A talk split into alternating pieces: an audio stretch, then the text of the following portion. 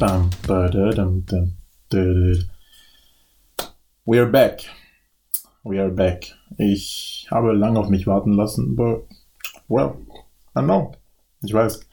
Ah ja, ich hatte viel zu tun, musste auf ein paar andere Dinge mich fokussieren. Und ja, aber hey, schön, dass ihr da seid und dass ihr zuhört. Ich spreche zu euch heute aus dem wunderschönen Frankfurt bei meiner Tante. Ihr Mann ist gerade in Kamerun und ich helfe ihr mit den Kids. Also sie hat zwei kleine Töchter und das sind meine kleinen Cousinen und ja, ich bin hier und helfe ihr. Also das ist so ein schöner Job, ne? Aber Hut ab an alle, wirklich an alle Eltern da draußen, vor allem aber auch an die Mütter. Ja, das, das ist anstrengend. Ich muss euch wirklich den größten, größten Respekt aussprechen. Und, kleine Side Note, ich nehme heute im Stehen auf. Also, falls euch irgendwas auffällt, irgendein Unterschied, ja, let me know, you know. Aber ja gut, ich denke mal, ich denke mal, meine Stimme wird ziemlich ähnlich sein, so. Never mind. Heute sprechen wir über Bildung. Noch genauer, das österreichische Bildungssystem, verschiedene Bildungsformen und die Vor- und Nachteile. Ich werde das Ganze ein bisschen aus meiner Perspektive näher bringen, da ich schon einige Haltestellen in diesem System hatte. Ja, ich sehe viele Jugendliche in Österreich, die, wie ich finde, oft einfach den falschen Weg einschlagen, wenn es eben um Dinge wie Bildung oder Ausbildung geht. Vor allem die mit Migrationshintergrund. Darauf gehe ich aber nachher noch genauer ein. Das hat mich eben dazu angeregt, das hier als nächstes Thema zu nehmen, um diese Thematik bisschen lauter zu machen und mehr darauf aufmerksam zu machen. Ich werde damit anfangen mit dem Aufbau des Schulsystems hier in Österreich und wie hier mit der Schulpflicht umgegangen wird. Spreche dann auch etwas über ein paar Kritikpunkte bezüglich des Schulsystems. Danach beziehen, Sie, beziehen wir uns aufs Ausbildungssystem, wie das aufgebaut ist und welche Erfahrungen ich dahingehend gemacht habe. Dann gebe ich euch noch einen kleinen Anblick in das Studiensystem, welche Optionen es gibt und wie man zum Studieren kommen kann. Zum Schluss sage ich meine Meinung dazu, welcher Weg für wen geeignet ist, also meiner Meinung nach. Ne? Ich bin kein, ich bin keine Berufsorientierungsshow oder so, aber ich gebe einfach nur mein, meine, meinen Senf dazu. Ja, das ist jetzt mal so die Struktur, die ich plane. Ich übernehme keinerlei Haftung für jegliche Abweichungen. So, yeah, forgive me, please.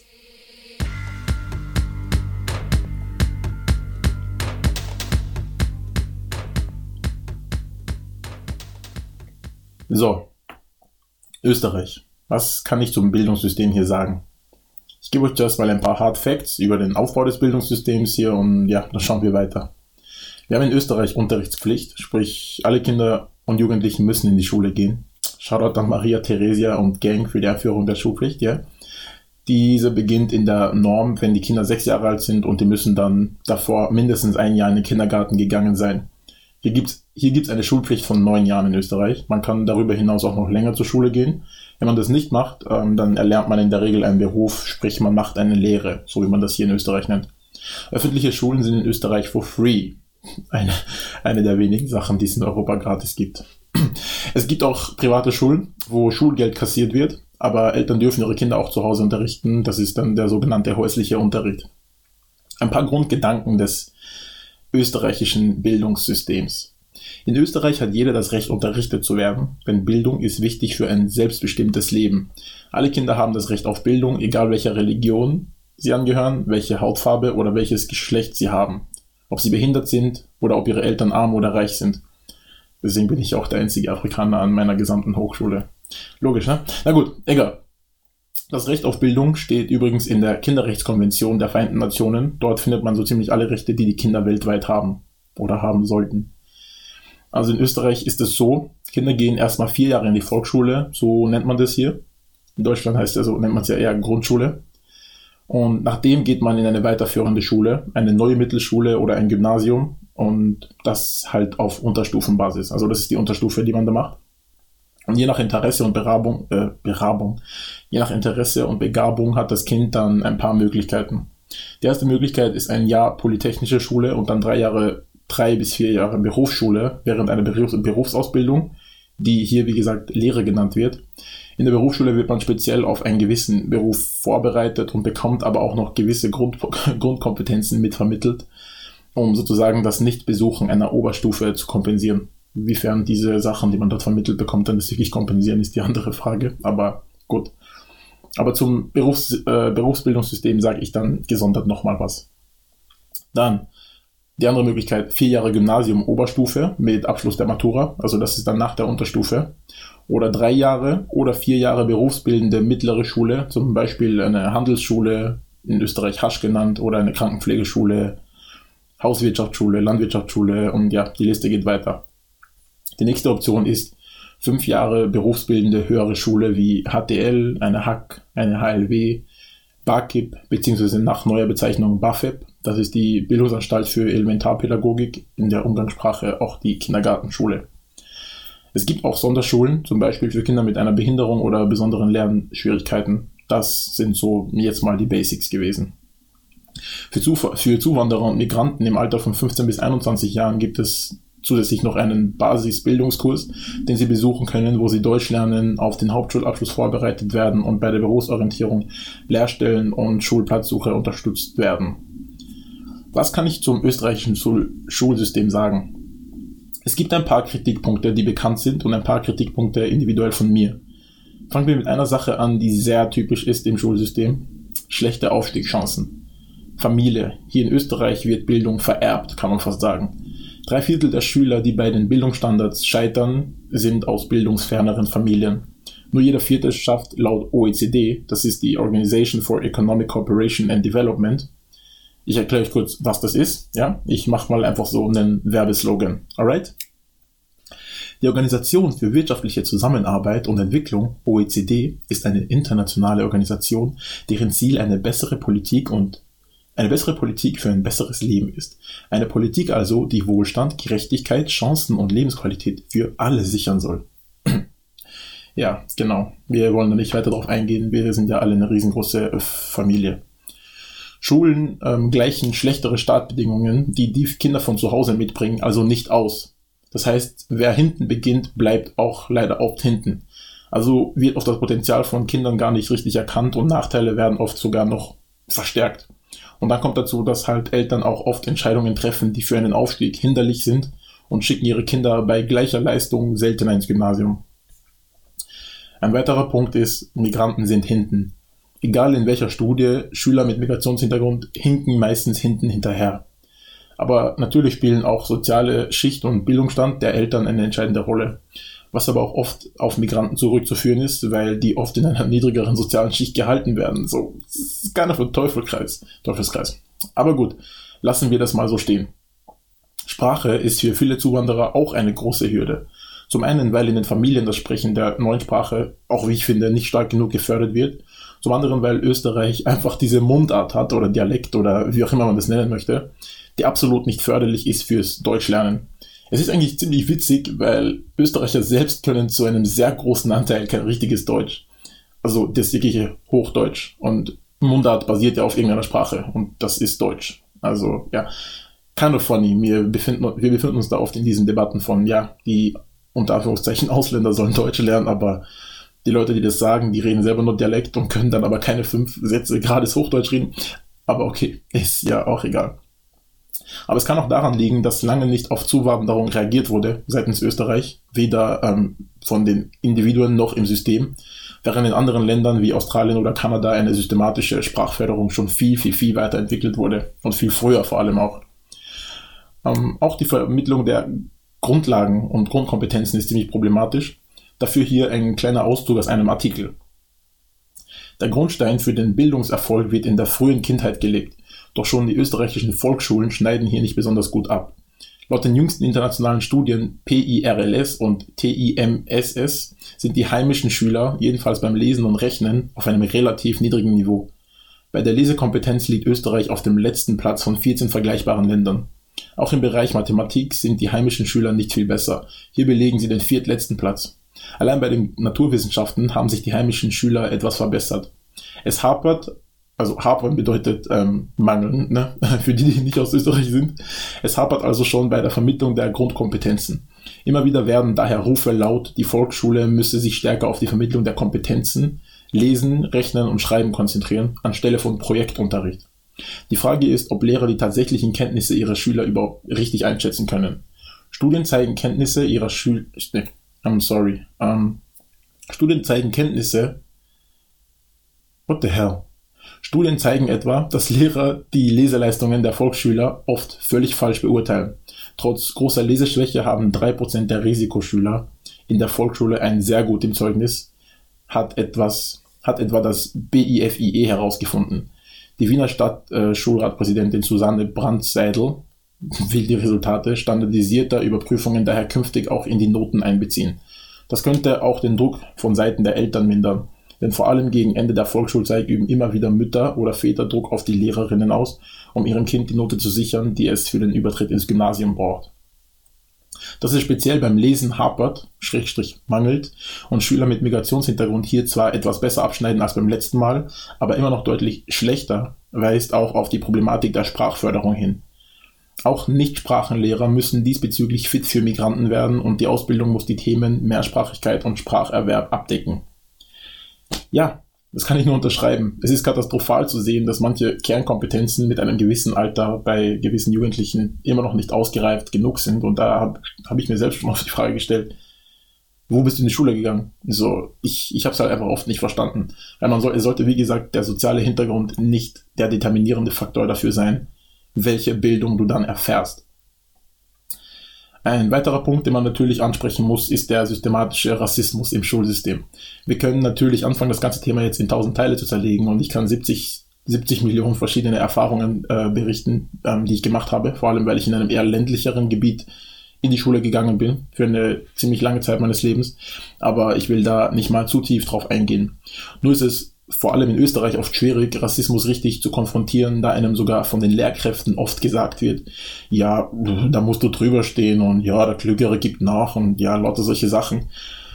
Aber ab diesem Zeitpunkt wird es eben systematisch. Oder kennt ihr diese Lehrer, die sich bemühen, andere Namen richtig auszusprechen, aber wenn, dein, wenn dann ein Afrikaner da sitzt mit einem komplett einfach lesbaren Namen und die machen dann irgendwelche, irgendein Spektakel draus oder die gleich sagen, mm, nee, sorry, das kann ich nicht, können Sie mir mal helfen, bitte, ohne es überhaupt versucht zu haben. Aber Namen wie Ahmedo Begovic sind easy. Like, ich meine, no offense, ne? Also es geht gerade nicht, nicht darum, was für Namen das sind, ähm, oder woher der, die Herkunft des Namens ist, aber es ist einfach sehr oft so, dass bei Afrikanern vor allem der Name gleich mal, da, da, wird, da wird so, da wird so ein Tamtam draus gemacht, nur um den Namen zu lesen.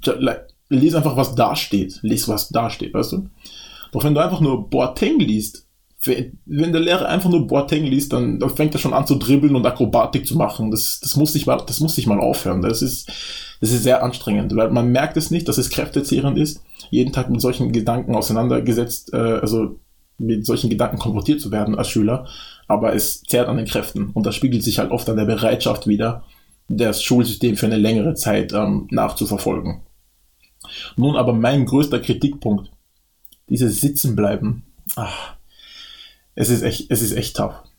Ähm, ich sag mal so, ich bin selbst sitzen geblieben. Da war ich damals in der HTL. Das hatte ich, glaube ich, in einer früheren Folge schon mal erwähnt. Und es ist einfach so, dass Jugendliche vor allem mit einem gewissen Alter noch Schule mehr mit Freunden assoziieren. Also sie, sie denken noch nicht wirklich, ja, okay, ich gehe jetzt dahin und habe nach fünf Jahren die Matura, sondern sie assoziieren das Ganze einfach mehr mit Freunden und das ist halt oft auch deren, deren Antrieb. Und wenn dann ein Schüler wegen einem Fach sitzen bleibt und sozusagen sein gesamtes, aus seinem gesamten, kompletten Umfeld herausgerissen wird, weil die Schule ist halt ein sehr großer Bestandteil des, ähm, des Tages. Ich meine, jetzt mit Corona wollen wir nicht mehr drüber reden, das ist wieder was anderes, aber im Normalfall ist Schule ähm, ein sehr großer Bestandteil des Tages. Und du wirst dann aus diesem rausgerissen und in eine neue Klasse gesteckt.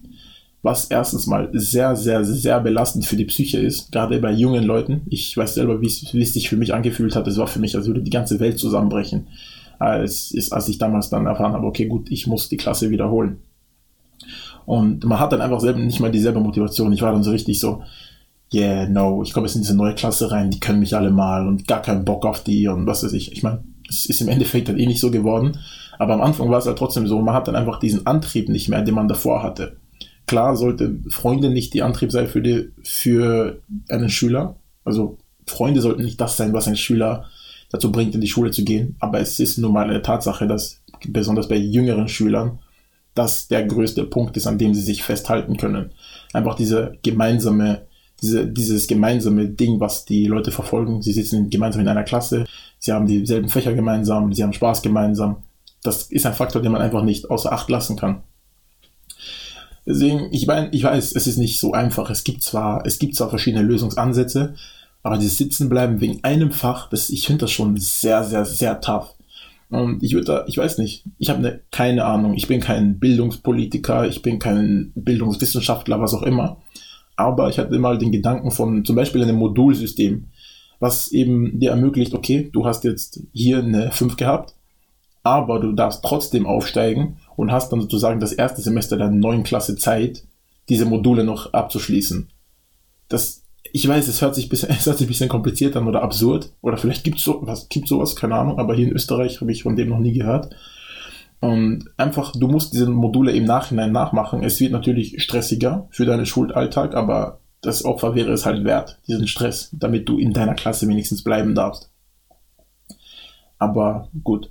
Klar, es gibt Klausel, aber das entscheiden wieder Lehrer. Und das kann dann wieder oft der Fall sein, dass man immer weiter systematisch benachteiligt wird, weil oft entscheiden Lehrer, also es ist mir schon selbst aufgefallen, dass Lehrer bei Schülern mit Migrationshintergrund viel öfter die Klausel also nicht gelten lassen und bei einheimischen Schülern oder österreichischen Schülern das viel öfter der Fall ist, dass die Klausel sozusagen durchgelassen wird. Natürlich kommt dann auch noch dazu das Verhalten des Schülers und und und und, aber das Verhalten des Schülers ist nicht wirklich ausschlaggebend für die Leistung des Schülers.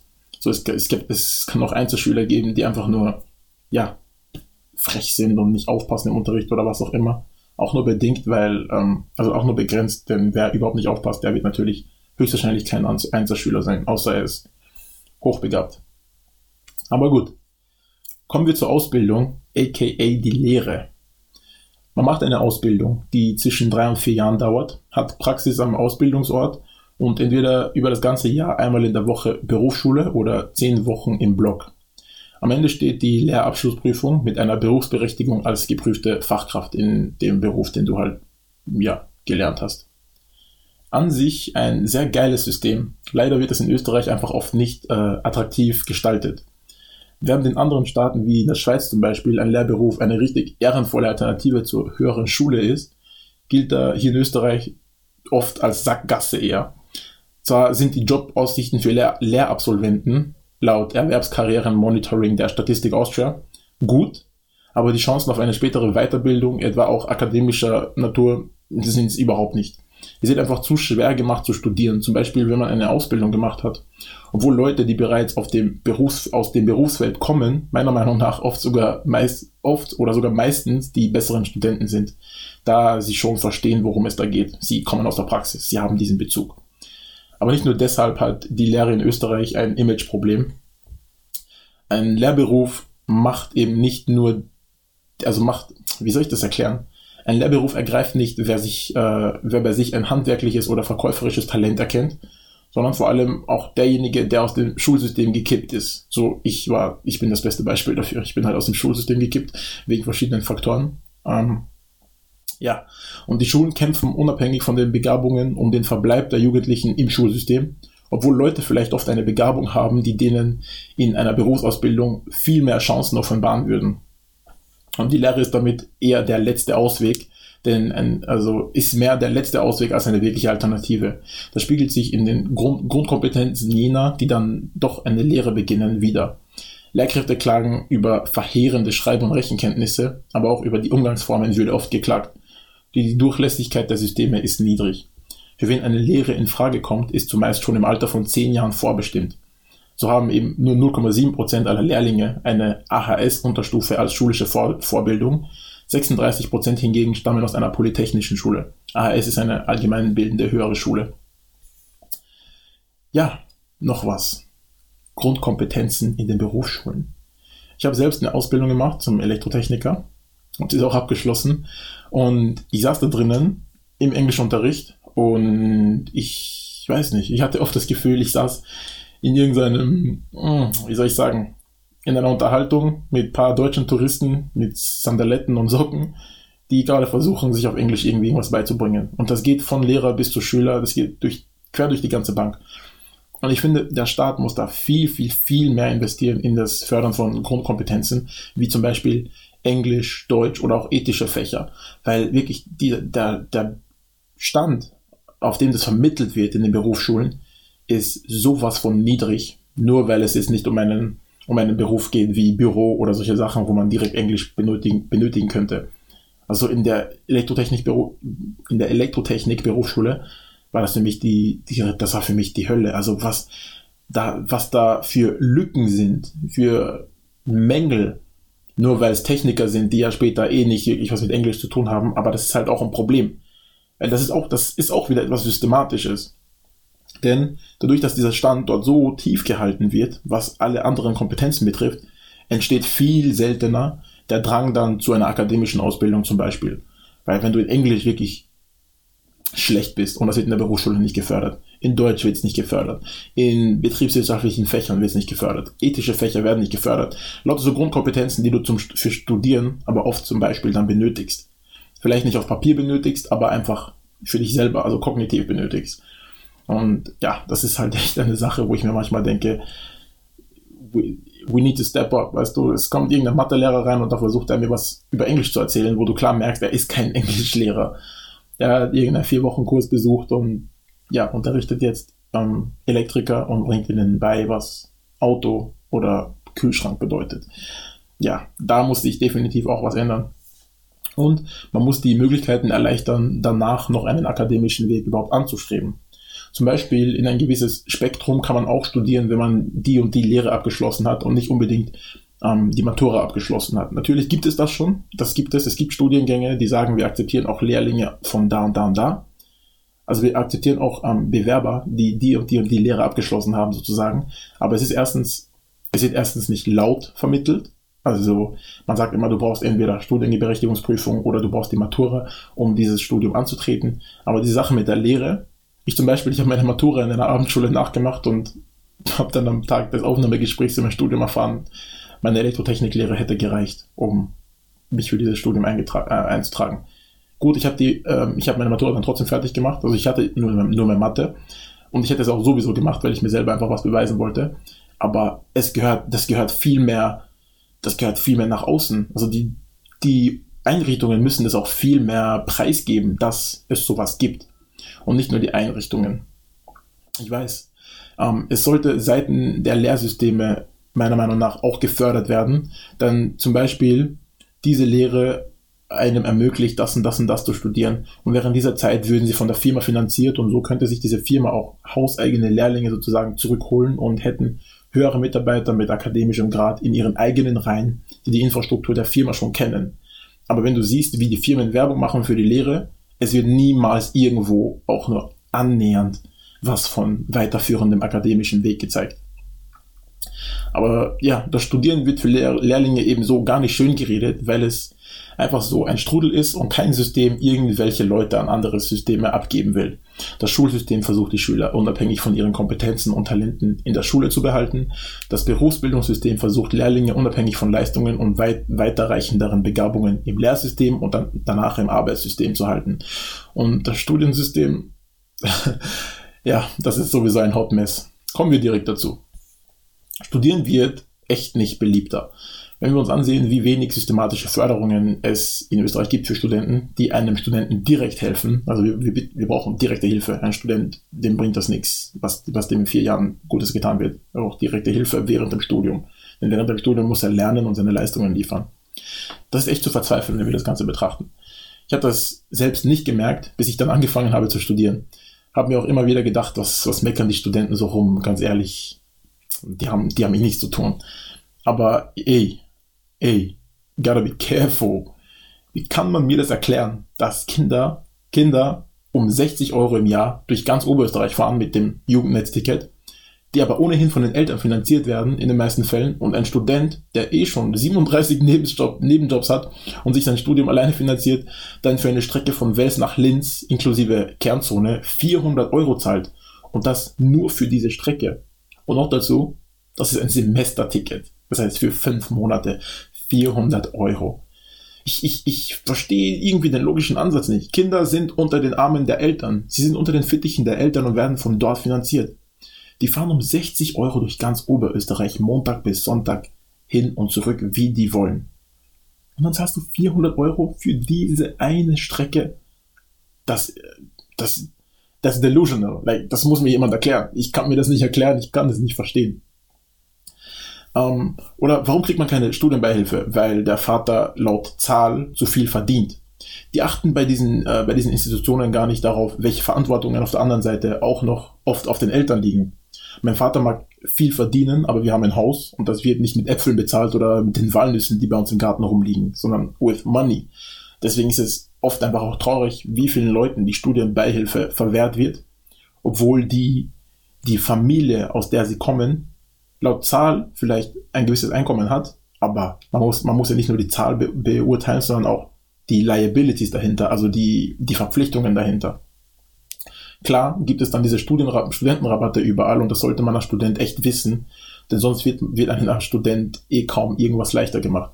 Also ihr müsst euch da echt mal schlau, schlau machen bei Netflix, YouTube, YouTube Premium, Amazon, Spotify, Zalando, überall gibt es so viele Studi Studienrabatte und da gibt es ein paar ziemlich gute Seiten, wo, wo man sozusagen eine Liste mit all diesen Studentenrabatten und Möglichkeiten sieht, wo man als Student sparen kann. Aber besser als das wäre natürlich, wenn es irgendwie systematisch etwas gäbe, um Studenten mehr zu unterstützen. Klar, dass dann auch viele Leute lieber arbeiten gehen, als sich da drei Jahre für einen Bachelor durchzuquälen, um dann 100 Euro mehr zu verdienen oder manchmal sogar schlechter oder ziemlich oft sogar schlechter als jemand, der eine Berufsausbildung gemacht hat. Das ist halt eine, ein anderer Gedankenansatz, den man auch nicht ignorieren kann und auf jeden Fall nicht ignorieren sollte. Ich brauche ich brauch kurz einen Schluck Wasser, kurz meine Stimme, ne?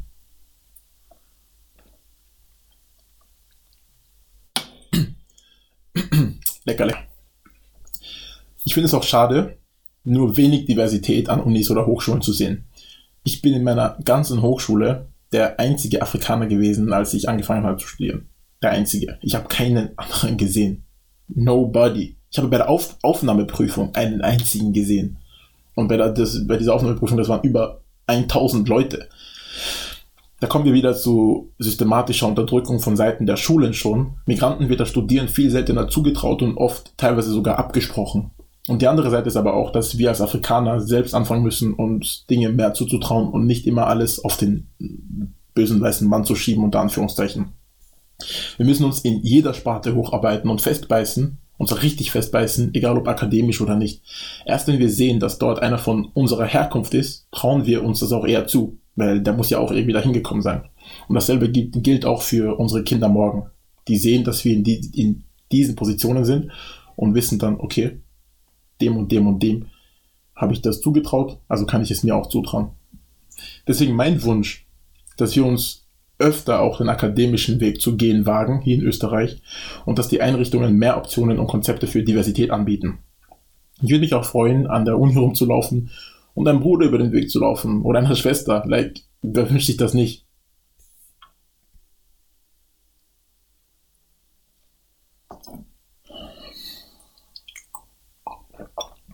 Wir haben jetzt über alle drei Systeme etwas gesprochen, aber was ist nun gut und was ist schlecht? Was sollte jemand machen, der gerade 13 oder 14 ist oder wird und sich entscheiden muss, Schule oder Ausbildung? Ist Studieren wirklich nötig?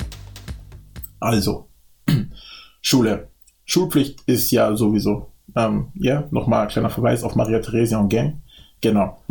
Achten auf die Talente der Kinder. Es muss viel mehr darauf geachtet werden, welche besonderen, welche Fähigkeiten entwickeln sich schon in der Volksschule. Das müssen, das muss von Seiten der Schulen und auch von Seiten der Eltern viel besser beobachtet werden und nicht einfach so, ja, ich schmeiß mein Kind jetzt in dieses System und ja, der fährt jetzt eh erstmal acht Jahre auf dieser Schiene, bevor ich mich überhaupt nochmal damit auseinandersetze, hat der andere Talente viel mehr die Talente auch zu fördern, ebenfalls wieder seitens der Schüler und äh, seitens der Schulen und seitens der Eltern, sorry, um dann eben bessere Entscheidungen zu treffen, ob nun Ausbildung oder weiterführende Schule zum Beispiel. Bei vorhandenen Talenten gerne auch die Wahl einer berufsbildenden höheren Schule. Und man muss sich auch im Klaren darüber sein, dass eine AHS, also eine allgemein, bilden, äh, eine allgemein bildende höhere Schule, schon fast dazu zwingt, danach zu studieren. Das, soll, das sollten den Leuten auch viel bewusster werden. Ich sehe die ganzen Gymnasiumkinder heutzutage, die kommen raus und ja, die können zwar arbeiten gehen, aber sie haben keinen Berufsabschluss, was dafür, was dafür sorgt, dass sie weniger Geld verdienen als jemand, der den Beruf erlernt hat, was sie fast dazu zwingt zu studieren. Und wenn eine große Masse gezwungen wird zu studieren, dann ist es auch klar, dass eine größere Masse an Studienabbrechern sozusagen vorhanden sein wird. Also an meine African People und Parents, schickt nicht eure Kinder einfach nur ins Gymnasium, weil es sich so schön anhört, denn der Antrieb muss irgendwann aus ihnen selbst kommen und dann seid ihr enttäuscht, wenn ihr nicht unbedingt studieren wollen, weil deren Kompetenzen und Talente einfach woanders liegen und diese schon viel früher gefördert hätten werden müssen. Das Berufsbildungssystem ist gut. Es muss nur mehr auf die Vermittlung von Grundkompetenzen Wert gelegt werden und die Möglichkeit des akademischen Weges darf einfach nicht geheim gehalten werden. Wenn man gewisse besondere Fähigkeiten eines Kindes früher kennt, sollte man sich darauf konzentrieren, diese zu fördern, während man den Arbeitsmarkt beobachtet und abwägt, ob eine Berufsausbildung nicht vielleicht die bessere Wahl wäre. Geld ansprechen. Dieser Punkt ist ganz, ganz wichtig. Man muss halt wissen, in der Lehre lernt man schon sehr früh damit, Geld in den Händen zu haben und mit Geld umzugehen und das wird und einfach auch finanzielle Verantwortung zu übernehmen, was ja in den Schulen eh kaum beigebracht wird. Was ich ja ebenfalls wieder absurd finde, aber gut. Ja, das ist nun mal so. Nun zum letzten Punkt. Studium. Muss man studieren? Nein, definitiv nicht. Möchte man seine Interessen wirklich zum Beruf machen? Ja, dann, dann auf jeden Fall. Das weiß man im Nachhinein, beziehungsweise wenn man älter wird, weiß man das eher. Und deswegen ist es wichtig, nicht jedes Kind einfach blind in das Gymnasium zu stecken, sondern guckt euch das Kind wirklich an. Weg ab. Es gibt Kinder, die, die, die sind viel besser dran, wenn sie eine Berufsausbildung machen. Du kannst eine Berufsausbildung als Elektriker in einer guten Firma machen, bis nach dreieinhalb Jahren fertig und nach drei bis vier Jahren verdienst du deine 2600, 2700 Euro netto. Das ist nun mal so. Da, und dabei hast du, dafür hast du fünf, sechs Jahre gebraucht insgesamt mit Berufsausbildung. Und andere Leute machen acht, neun Jahre Gymnasium, dann gehen sie drei Jahre studieren und steigen ein mit einem Einstiegsgehalt von 1900 Euro. Also es ist nicht alles immer nur Titel, Titel, Titel. Das ist, ja, das ist einfach eine Sache, die man nicht übersehen darf. Und der größere Vorteil, den man aus dem Studium zieht, ist, dass man oft eine Eintrittskarte hat in gewisse Positionen, die jemandem mit Berufsbildung eher noch verwehrt werden. Und genau daran liegt es, äh, danach, ähm, danach. Und genau daran gilt es zu arbeiten, damit es eben nicht mehr so ist. Aber Stand jetzt ist das, ist das das Plus, das man oft aus dem Studium zieht. Dabei ist aber wieder die Wahl der passenden Einrichtung wichtig, denn ob Hochschule oder Uni, jede Einrichtung hat so ihre Pros und Kontras. Und man muss sich das anschauen. Will ich schnell fertig werden? Brauche ich viel Praxisbezug für die Sache, die ich ausüben möchte? Kann ich es mir leisten, zu studieren, ohne zu arbeiten? Das sind Fragen, die man sich im Vorhinein stellen muss, denn keiner beantwortet sie für dich. Und dann steckst du im Studium drin und dann kommen diese Fragen alle auf. Also sollte man sich diese Fragen immer im Vorhinein schon stellen. Fazit, egal welchen Weg man einschlägt, es sollte immer abgewogen werden, ob das taktisch die richtige Entscheidung ist. Dass das mit 13 Jahren noch nicht so funktioniert, was ich auch bei mir selbst gesehen habe, ist auch klar. Deswegen da auch der Appell an die Eltern, denkt an das Beste für das Kind und nicht welchem Onkel oder welcher Tante ihr dann erzählen könnt, ja, mein Kind wird Arzt oder Ingenieur oder Anwalt. Die Arbeitswelt ist viel breiter aufgestellt und damit sollten sich auch Erziehungspersonen mehr auseinandersetzen. Ja gut, ich hoffe, es hat euch gefallen. Wenn ja, lasst es mich gerne in den Socials wissen, denn ich bin jetzt schon am Ende eigentlich. Ja, ich bin so ziemlich am Ende. Und genau, lasst es mich in den Socials wissen. Also, ich meine eigentlich eh nur Instagram. Mein Link ist wieder in der Beschreibung, at Mokimbo. Wenn ihr jung seid und ihr habt Fragen zur Bildung oder zur Entscheidungsfindung, meldet euch gerne dort auf Instagram und fragt, was ihr nur fragen könnt. Wir sehen bzw. hören uns in der nächsten Folge mit einem neuen Thema. Bleibt stabil, wascht eure Hände und guess what? Würzt euer Essen. Uncut Voices, der Podcast mit Mukasa Fosing, bei dem keine Stimme, keine Meinung und kein Spaß zu kurz kommt. Jede Woche eine neue Episode, für jeden erreichbar, für jeden abrufbar und vor allem für jeden hörbar. Bis zum nächsten Mal. Bow.